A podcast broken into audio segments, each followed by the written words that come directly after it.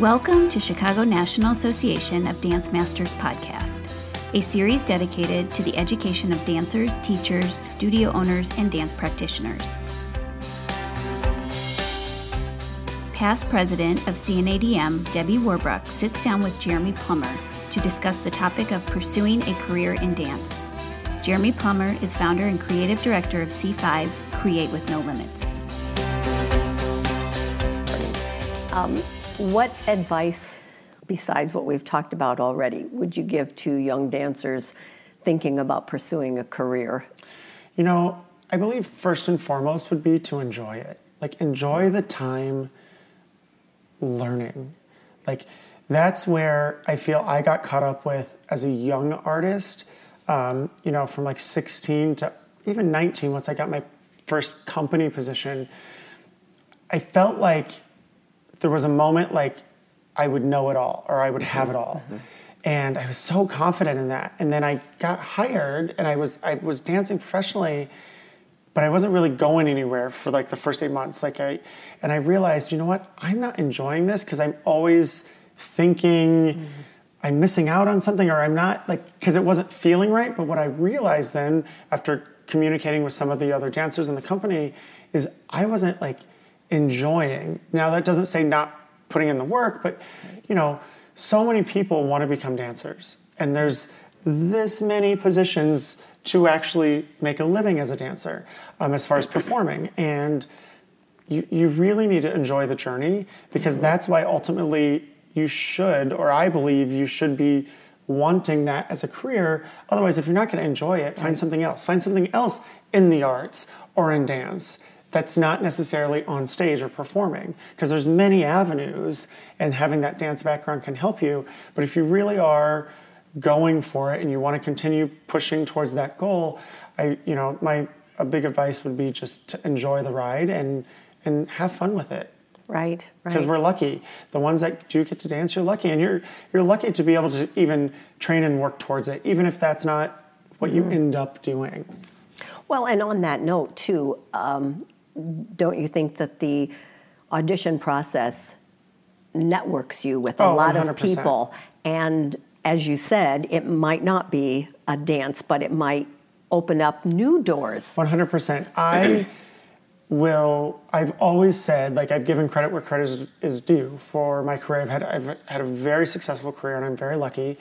I put in the work, but it was making those connections, mm-hmm. the meeting the right people at the right time, presenting myself to them so that if they couldn't use me for this project, they would remember me for the next. And that's how I ended up getting my first company position with River North and Sherry Zunker is my artistic director. She taught me here at CNADM. Mm-hmm. And when I showed up to that audition, she remembered me.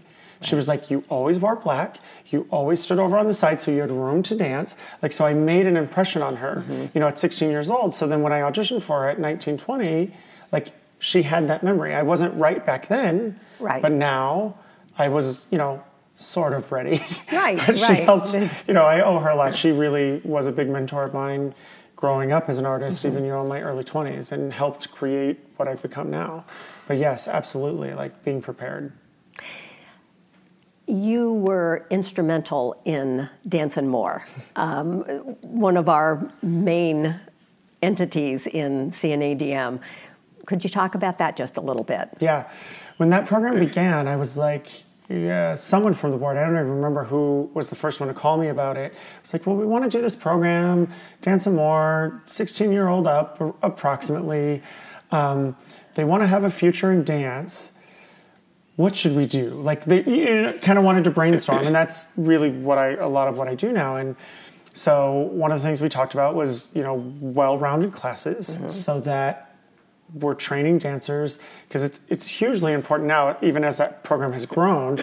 but I call a lot. I basically call dance now dance. Like I don't mm-hmm. subcategorize into contemporary or like even when I'm going to teach at studios, I'm like, is there something you want? Because I I'll do it, but I like to just kind of come in and let's see where the kids take me to create mm-hmm. or even for class. And so, you know, that that was one of my big suggestions with Dance More is making sure things are well rounded. Like, don't forget to throw in a tap class here and there, mm-hmm. simply because you might not tap a lot anymore, but 42nd Street is still touring, and there there's those moments and I have been at auditions where we have danced all day, jazz, modern, blah, blah, blah, blah, blah.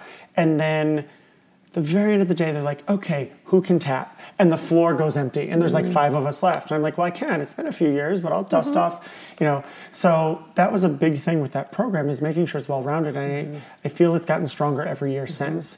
And to be able to see those dance artists perform at the banquet every year is yeah. really interesting for me because I've choreographed for the, the banquet right. many, many times, and mine is usually some sort of jazz bass or lyrical jazz. And then I've seen, you know, um, I think it was Connie Fagan did like a really fun jazz piece last year to, to Proud Mary, and then Nick's mm-hmm. piece this year mm-hmm. is contemporary and totally different. So right. it's good that all of those students that keep coming back, because I've seen a lot of yes. them now grow on to college from 16 when we started that program.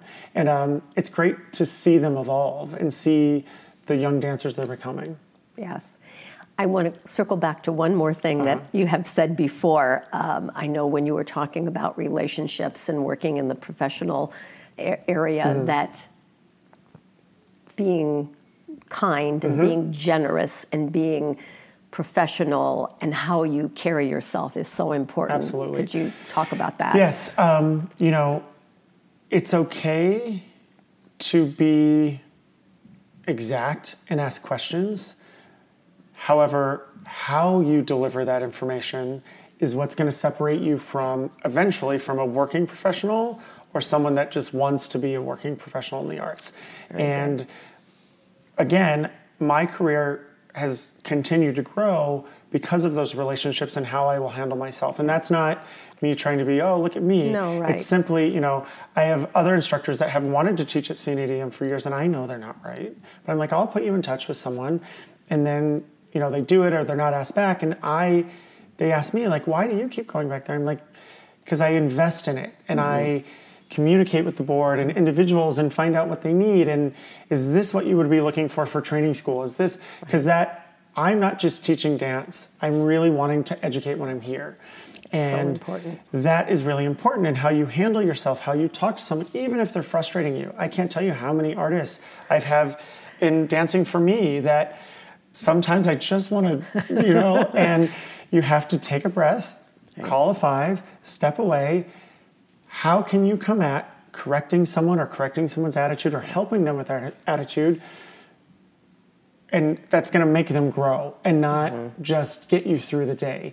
And that really has carried over from just classes for me and teaching classes to my professional work and helping them, you know, make them better people, communicators sorry that was the wrong but making them being able to communicate not only with each other but then when a studio calls them and asks them to mm-hmm. teach they know how to handle themselves and how to communicate right. um, or an organization like this um, it's really important and we forget that at a young age i feel because our emotions get so entangled in it right. and it's so easy especially with all the social media and all the internet stuff to really get sucked in and let things be deeper than they are mm-hmm. so you know, taking that breath before you speak is really going to help. Right. I think that's so important. And I know you had talked about it before to the students. And, yes. you know, bringing their focus back to that is so important. Yeah. So. Jeremy, what have we forgotten to ask that you'd like to say um, on this podcast? You know, we talked about a lot. I, I, I feel this, you know, CNADM has been it's been a real pleasure to be here and working and seeing these artists grow. You know, it takes me back to when I, you know, I, I came here for quite a few years before I actually started teaching. And now I, I think over the last, it's been almost 18 years that mm-hmm. I've taught here. Um, I was 12 when I started.